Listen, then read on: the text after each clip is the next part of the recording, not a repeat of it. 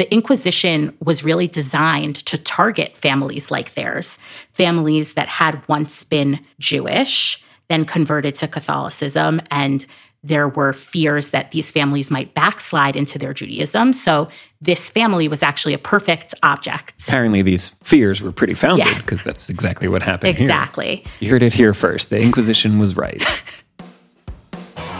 Welcome to Jewish History Unpacked, where we do exactly what it sounds like unpack awesome stories in Jewish history. I'm Yael Steiner, and my childhood dream was to stay in school forever. I'm Jonathan Schwab, and I am in school forever. I'm really excited to hear what you have. I'm glad you're excited because today we're going to be talking about a person who I had never heard of prior to starting to work on this podcast, and I think mm-hmm. is one of the more interesting people in Jewish history. And I'm kind of astounded that he never came up in my formal education. Great. I'm glad we'll all learn now. His name is Uriel da Costa, or that was the name he used towards the end of his life. And he was a Portuguese native who ended up living in a bunch of different places, including Hamburg and Amsterdam, and ultimately was someone who was excommunicated by the Jewish community three times in his short life. Well, that might be why it hasn't come up in your Jewish education beforehand. I know, but he's so interesting. Da Costa was born in Porto, Portugal, under the name Gabriel da Costa Fusa. I think Fusa is the appropriate pronunciation. And he was actually born to a converso family. So his family had been practicing Jews, and in 1497, under governmental edict, they were forcibly converted to Catholicism. He was born in 1585, so his family had been Catholic for a couple of generations by the time he was born. At a certain point in time, having been raised a relatively traditional Catholic, Uriel da Costa got interested in reading the Bible. And did he know about his family history? That, like, way back when they were Jews and that they had converted to Catholicism? So he only found out that he was a converso when he was an adolescent slash young adult. Mm-hmm. I'm not sure that the year is pinned down, but sometime in his mid teens to early 20s was when he found out that he was a Jew. Mm-hmm. And when his father, who had been a relatively observant Catholic, passed away, Uriel and his mother and brothers fled Portugal and they say converted to Judaism, though we would say they never actually left Judaism, mm-hmm. but started living as Jews. Hmm. They left Portugal in 1614 because the Inquisition was really designed to target families like theirs, families that had once been Jewish, then converted to Catholicism, and there were fears that these families might backslide into their Judaism. So this family was actually a perfect object. Apparently, these fears were pretty founded because Yeah. that's exactly what happened here. Exactly. You heard it here first. The Inquisition was right. Yes. They were perfect objects for the Inquisition, mm-hmm. poster children. Yeah. So he and his mother and brothers sort of backslide into their Judaism and they decide to sneak out of Portugal to the Sephardic diaspora, which was then flourishing in Amsterdam. Mm-hmm. Two of his brothers went to Amsterdam. He and his mother first go to Hamburg and then ends up living in Amsterdam later on. And he changes his name from Gabriel to Uriel. Is there a significance? I'm not 100% sure because Gabriel and Uriel are both angels from the Bible. Those are both like Hebrew Jewish names. yeah, I- I'm not sure why he made the change. He went by Uriel in the Jewish community and he went by the name Adam Romez um, to outsiders of the Jewish community. And as I mentioned, as a relatively good Catholic as a child and teenager, he had become very, very interested in reading the Bible. And he continued to read the Bible in his life as a Jew. But what he found in the Sephardic diaspora was not what he expected. In what sense? He found a community that observed Judaism quite strictly, but the Judaism that they were observing did not, to him, fit with what he read in the Bible. Mm-hmm. because so much of it was based on like the Talmudic tradition, Exactly. and rabbinic literature, and Yes. he was like, "Look at the real text." exactly. Like he was like a Bible literalist. Yes. Somebody poked out someone's eye, and he said, "The Bible says an eye for an eye. We got to do what it says." I don't know, you know, how he would That interpret an specific eye for example an didn't eye. come up. But yes, he was very disappointed that what he saw as this pure Judaism of the Bible was not what was being practiced by these diaspora communities. And so much of it was rabbinic and very much in the Pharisaic Mm-hmm. tradition. Mm-hmm. He did not like rabbis. He thought rabbinic leadership was consumed by ritual and legal technicalities. Mm-hmm. And he actually used some fairly negative language to refer to rabbis. In his autobiography, he calls them obstinate and perverse race of men. yeah, it's pretty harsh, I would say. Yeah. And he felt very fenced in by the restrictions Mhm. that were placed on the community. So that was hard for him. And I think also he didn't necessarily love the character of the community. And I don't know if that was the character of particular people or just the way they were living their lives, but Yeah, it sounds like the type of thing that someone could have objections to, even in 2023, is looking at our community and saying there's a lot of focus on ritual and there's a lot of focus on law. Where's the respect for the deep principles and values? A hundred percent. And you know, there are often people who become more observant in their Jewish practice today mm-hmm. once they become insiders in an observant community, sometimes become disillusioned because I think they come to religion thinking that they're coming to something on a higher plane. And then they get to the nitty gritty reality of day to day life and realize that it's not as sacred Mhm. as it seems to an outsider. Yeah. So he's he's not satisfied. Right. He thinks that the rabbis are obstinate and perverse. Exactly. And it sounds like he's sort of Yes. Making his feelings known. Exactly. So he's not keeping this to himself.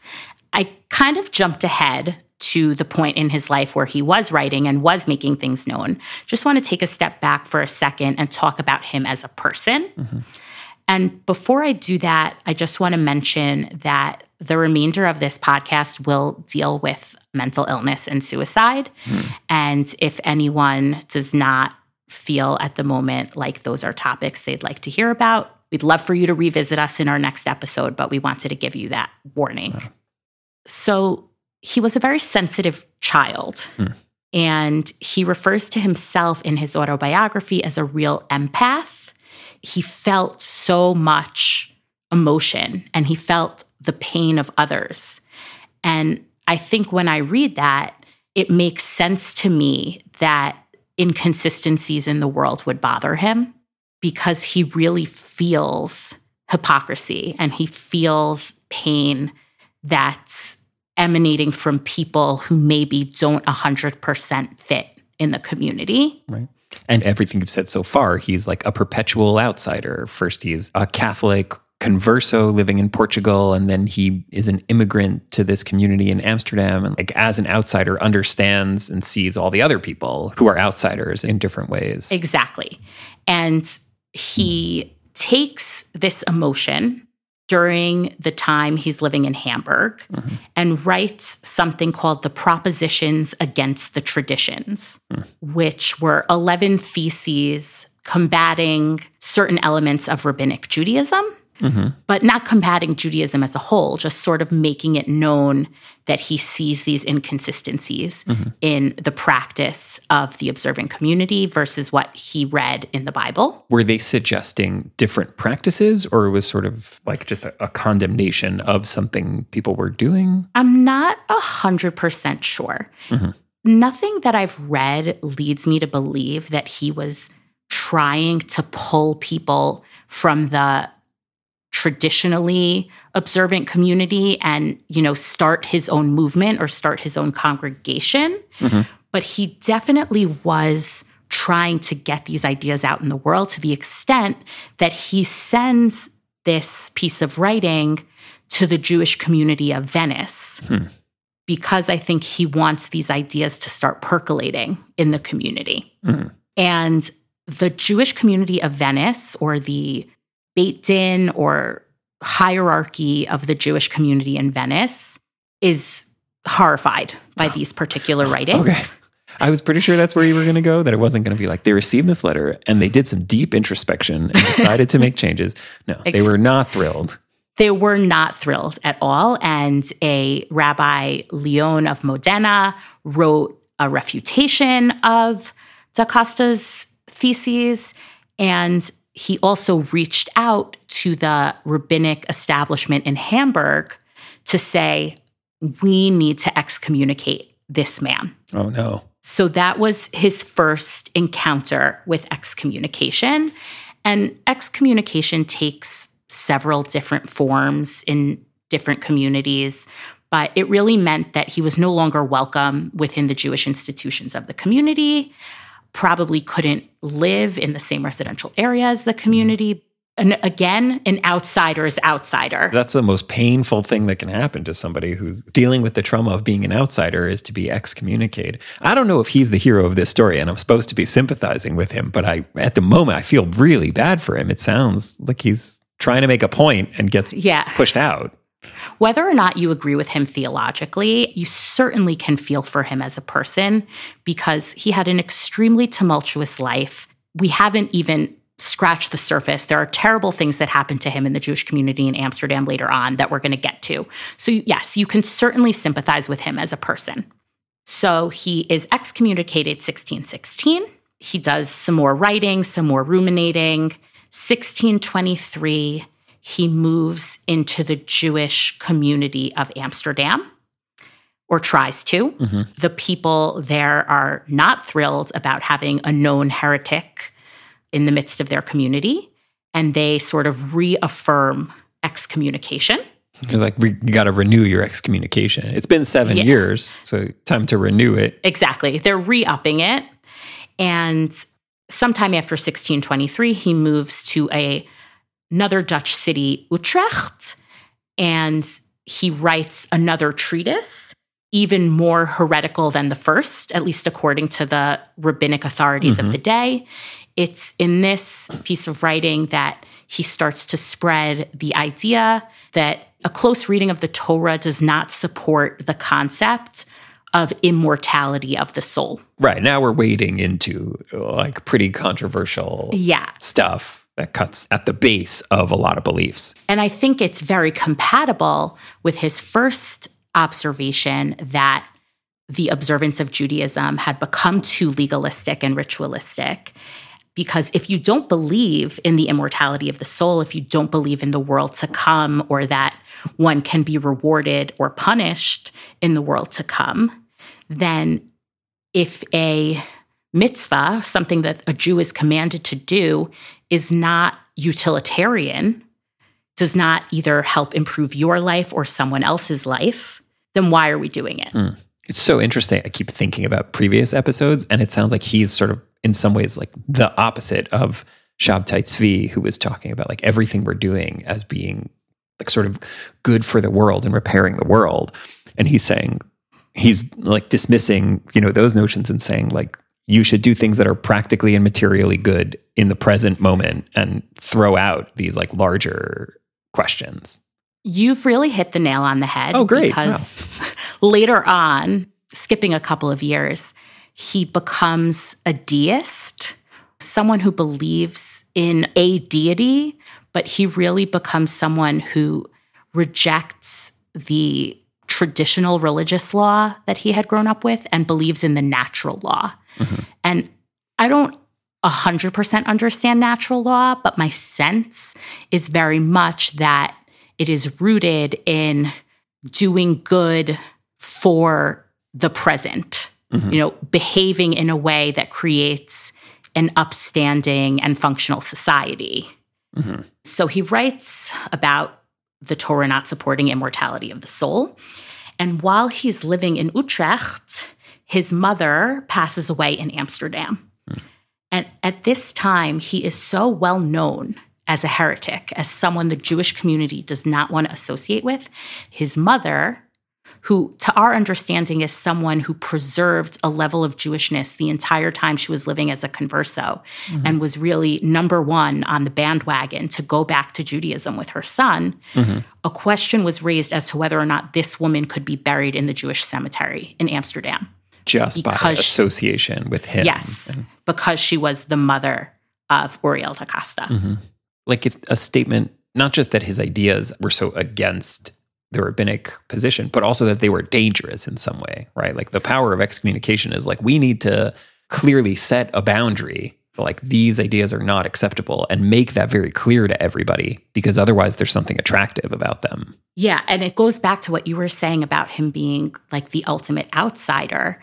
Whether or not you believe in the mortality of the soul, if you refuse to bury someone's body mm-hmm. in the Jewish cemetery, you are rendering them an outsider from mm-hmm. the community forever. Mm-hmm. So, a couple of years pass, and he really is a lonely person.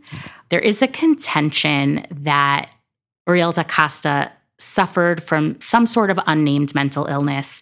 He may have experienced things, saw or heard things, or had thoughts that maybe today we would identify with known mental illnesses. Mm-hmm he may have been someone who didn't behave socially or couldn't behave socially in a way that other people could. Mm-hmm. And I don't think that there was really an awareness of any of that at that time, or whatever awareness there was was simply this person's crazy, you know, keep them far away from me. Mm-hmm. Yeah. So he was very lonely. I don't think that he had much of a community to speak of, religious or secular just because of the type of person that he was. I don't think he made friends easily or could easily drop right into a community mm-hmm. or a workplace. So he didn't really have followers or other people yeah. listening to the things he was saying. He was just this lonely person writing refutations. Right. He was not this charismatic leader mm-hmm. like Shabtai Tzvi was. Yeah if his ideas resonated with other people, they may have worked with him, but he was not out there, you know, on the circuit, standing on soapboxes and drawing a crowd. Mm-hmm. Yeah. And he decides that he's had enough of loneliness and he returns to Amsterdam. Even though he really disagrees with the community and how it observes Judaism, he in his writings refers to his return to Amsterdam at that time as a choice to live as an ape among apes. Wait, he was in Hamburg, then went to Amsterdam, then? Then he went yeah. to a place called Utrecht, Utrecht which is right, also right. Yeah, in you. the Netherlands. And then back to Amsterdam. Back to Amsterdam. So the community in Amsterdam is willing to take him back in upon certain conditions. And I mm-hmm. think certain, you know, his assurances that he would live a certain way and not espouse certain ideas. Mm-hmm. And how do we know all of it? Is this is you mentioned he has an autobiography, and it sounds like there are writings against some of the things he was saying. Like we have a lot of contemporary accounts of him. He has an autobiography, and I think that within the chronicles of these various Jewish communities, there is a record of him. Mm-hmm, mm-hmm. Um, so we definitely have that contemporaneous evidence in addition to secondary sources. And I'm assuming information that was passed down through the years, particularly within the Jewish community in Amsterdam. Apparently, the current day Jewish community in Amsterdam is very sensitive to this story because there is um, a level of discomfort with the way they treated mm. this young man. Oh. So he comes back to Amsterdam. You were saying he to act as an ape, to be as an ape among apes. What does he mean by that? I think it shows the level of disdain that he has for the way people are living. And, you know, when I think of an ape, and I have absolutely no idea if anyone in the 17th century or Uriel da Costa right, thought this way. I've never even seen an ape. But I think about I think about mimicry. Yeah. You know, an ape mimics something not necessarily because they understand it or believe it, but mm-hmm. because what somebody else is doing. Mm-hmm. So I don't know if we can attribute that meaning to what he wrote, but that's at least what I think about when I hear that. Um, ultimately, he encounters two Christians who are seeking to convert to Judaism, and he dissuades them from doing so. And unlike the traditional um, dissuasion that the Jewish community usually goes through when a convert approaches them, we want to make sure that they really know what they're getting into. So there's a tradition to kind of rebuff them at first and mm-hmm. see if they really have the resolve, fortitude to come yeah. back, the resolve. Yeah, that's a better word. But what he did was he really tried to dissuade them on the merits of Judaism. Yeah. yeah. Being like, you guys don't want to be Jews. this is not a thing that you should want to be because on its Let merits, me prove it to you. It's not worthy. Yeah. Yes, exactly. Right. And it wasn't like reminder you're going to have to keep all these laws. It was like this system is bad and you should not want to be part of it type of thing. So then he's excommunicated again because the Jewish community is not thrilled with what he mm-hmm. says to these converts. Mm-hmm. And there may also have been an incident regarding kashrut that he was involved in that I saw mentioned obliquely in some of the writings, and I wasn't really able to flesh out. Mm-hmm. He's excommunicated. He lives alone for seven years. Ooh. Then he decides to come back again. Oh. And when he comes back, it is only under some very, very, very harsh conditions imposed upon him by the Amsterdam Jewish community. First, he is sentenced to 39 lashes for coming back. Yeah. And the number 39 is significant in that under Talmudic law, the punishment of lashes, when it is meted out, the maximum number that can be prescribed is 40.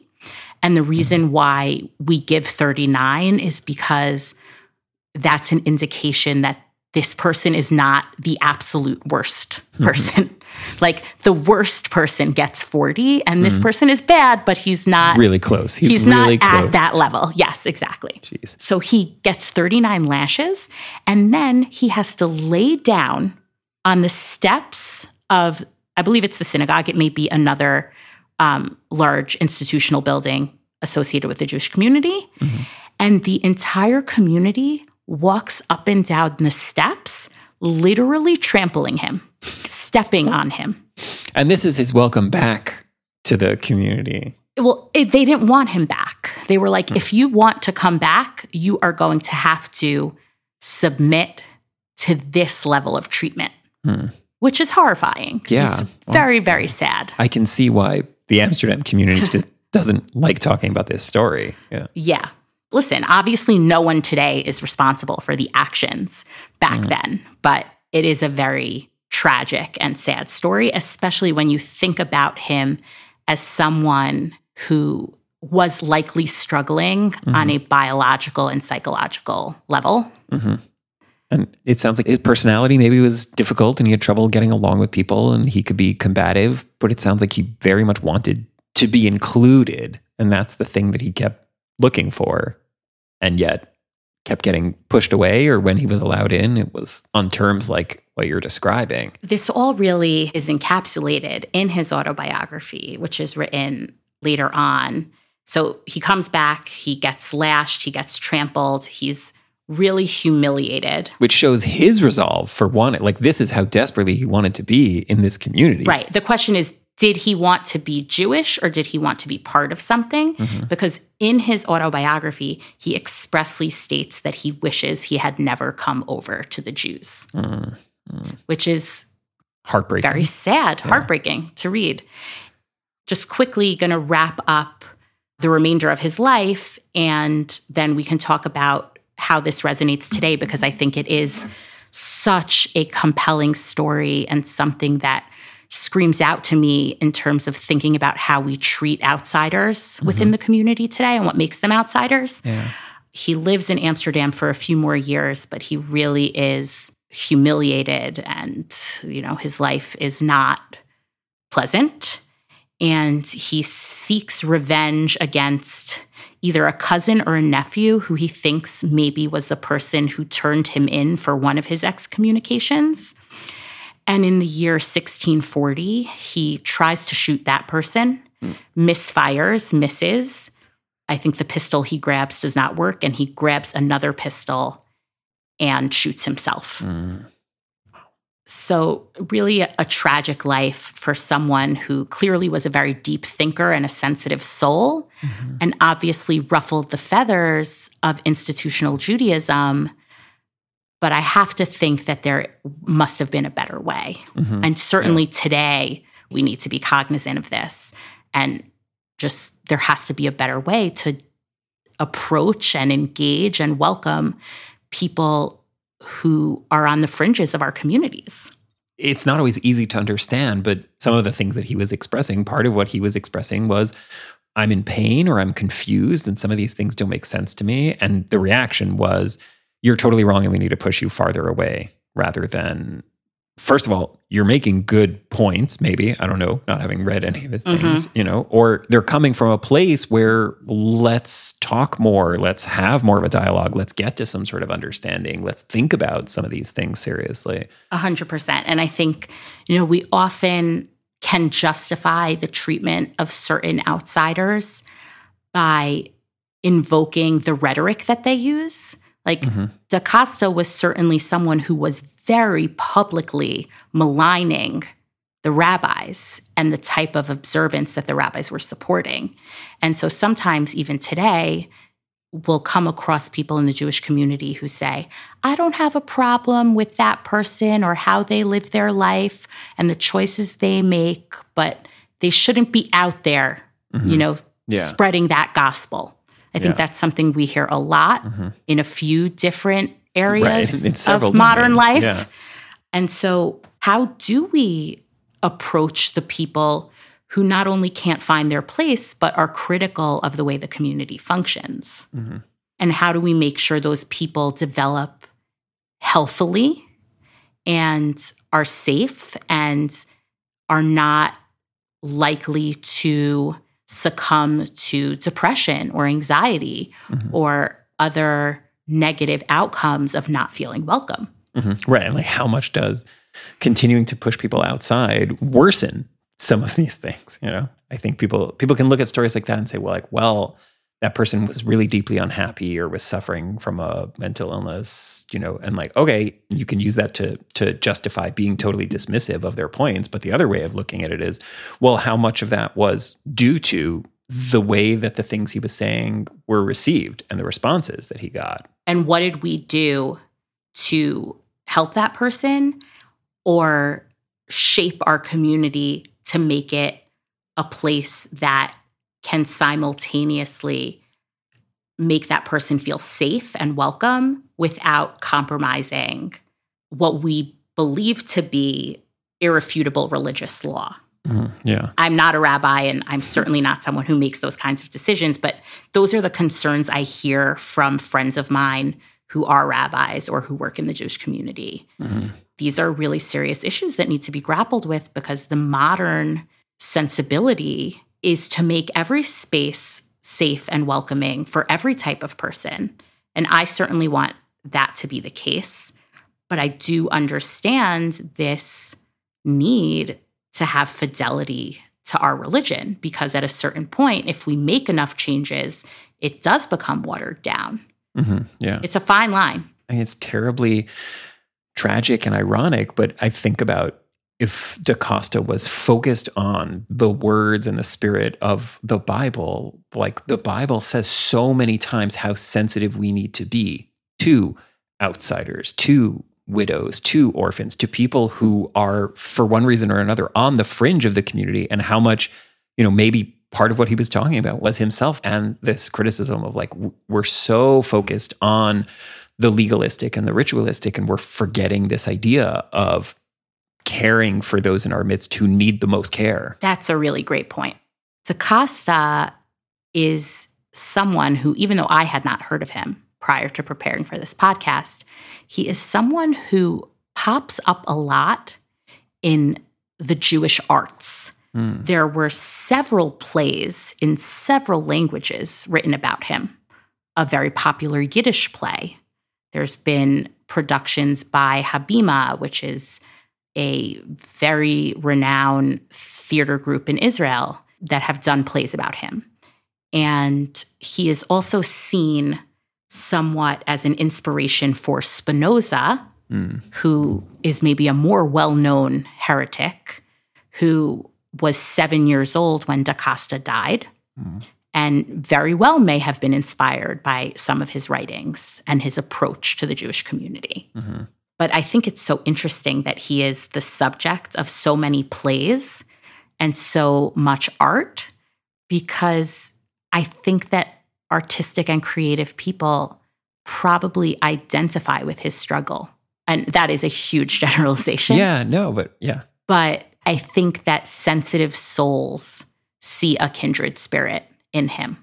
Mm-hmm. Not everyone in the arts is sensitive. I know. I trust me, I know. I wish that he was someone who was talked about more in conventional Jewish education just because I think that education resonates more when the students understand that they're not only being spoon fed the vanilla mm-hmm. and the outwardly attractive stories. Like we can talk about mistakes that have been made. Mm-hmm. And the treatment of Uriel D'Acosta is, I think, something that there should be some regret about. Yeah. I understand why it happened, and in context, it was certainly to be expected. But I think that if teenagers, particularly, feel like outsiders, I think to have a story like this presented, but presented as something that we shouldn't do, we have to be more aware of the outsiders in their community. We have to be more sensitive to them. We have to find their place, even those that are publicly contradicting us. I think it could be helpful to the child who's feeling on the fringes. Yeah. It's not a very inspirational story, but it could be, I think, supportive in some of the ways you're describing, if told in the right way, of like, we acknowledge that there have been characters like this in the past and we want to do better than that. Right. That we are striving to do better, that the insularity of the community doesn't have to manifest itself negatively as it has in the past. And, you know, mm-hmm. we are so much more aware now of differences between people. Right. And it sounds like that's one of the ideas here also of just like, do we draw these strict boundaries of you're in or you're out? You can be part of the community or you can be excommunicated. And if you leave and you want to come back, there's this very high barrier to entry where we need to literally inflict pain on you to remind you of your place in it. Or do we like envision a kinder, more welcoming community? Yeah. And it, I mean, we don't have time to delve into this, but I think to me, it also speaks to what does it mean to be a Jew and to be a mm-hmm. part of the community? Who gets to decide that? And do you have to know that you're a Jew to be a mm. Jew? Mm. I recently saw Tom Stoppard's new play, Leopoldstadt, which was excellent and is about a highly assimilated Austrian Jewish family. Uh, the play starts in the 1890s and follows this family through the 1950s. So you can guess what happens to many of them. But the play really emphasizes the extent to which this family felt Austrian. And feeling Jewish was completely secondary. And the reason Stoppard wrote this play is because now, as an adult, he learned that he was a Jew. Mm-hmm. He was born in Czechoslovakia in 1937. He and his mother left Czechoslovakia as refugees, and his mother married a non Jewish Brit who ultimately adopted him. That man had the last name of Stoppard. Mm-hmm. And because of his age, Stoppard did not remember that he was a Jew, and no one ever told him that he was a Jew. Mm-hmm. And when that came out later in life, he had to grapple with that identity and what it mm-hmm. means. And is someone who has never lived a day as a Jew, if at the age of 70 they find out they're Jewish, is that person a part of our community? Mm-hmm. Yeah. Wow. And that's such an interesting analog to Costa's experience where he grows up not knowing he's Jewish and then Exactly. younger than 70, but finds out at some point that he's Jewish and starts to think about the question of that identity. And, And fight so hard to be a part of any community because, as you mentioned, his identity is intrinsically outsider yeah. ish. That's not a word. It is as an outsider. because of the fact that he was born to a converso family. Um, and I'm sure that his family was not the only one that dealt with this, as there were many, many conversos and crypto Jews all throughout the Iberian Peninsula and then in Amsterdam and in other places. And it seems like something that was, you know, only an issue a long time ago, but like these are questions of identity that come up all the time. Yeah, definitely. Yeah. So that's Uriel D'Acosta. Thank you for sharing this story. You're so welcome. I know I'll be thinking about him for a long time. Yeah, yeah. Now I will too. Thank you. He's um really a fascinating character and, you know, something to think about in the way that I choose my own community as a person going forward, making sure that the places that I find myself are open and yet still represent the values that are important to me and have been important to Jews for thousands of years. Thank you for listening to Jewish History Unpacked, a production of Unpacked, a division of Open Door Media. If you like this show, subscribe on your podcast app of choice and give us five stars and write us a review on Apple Podcasts. Check out Jewish Unpacked for everything Unpacked related and subscribe to our other podcasts. And of course, check out our TikTok, Instagram, Facebook, YouTube, and Twitter. Just look for at Jewish Unpacked. And most importantly, be in touch with Yael and Schwab. Write to us at Jewish History Unpacked at jewishunpacked.com. This episode was hosted by Jonathan Schwab and Yael Steiner. Our education lead is Dr. Henry Abramson. Audio was edited by Rob Pera, and were produced by me, Rivky Stern. Thanks for listening. See you next week.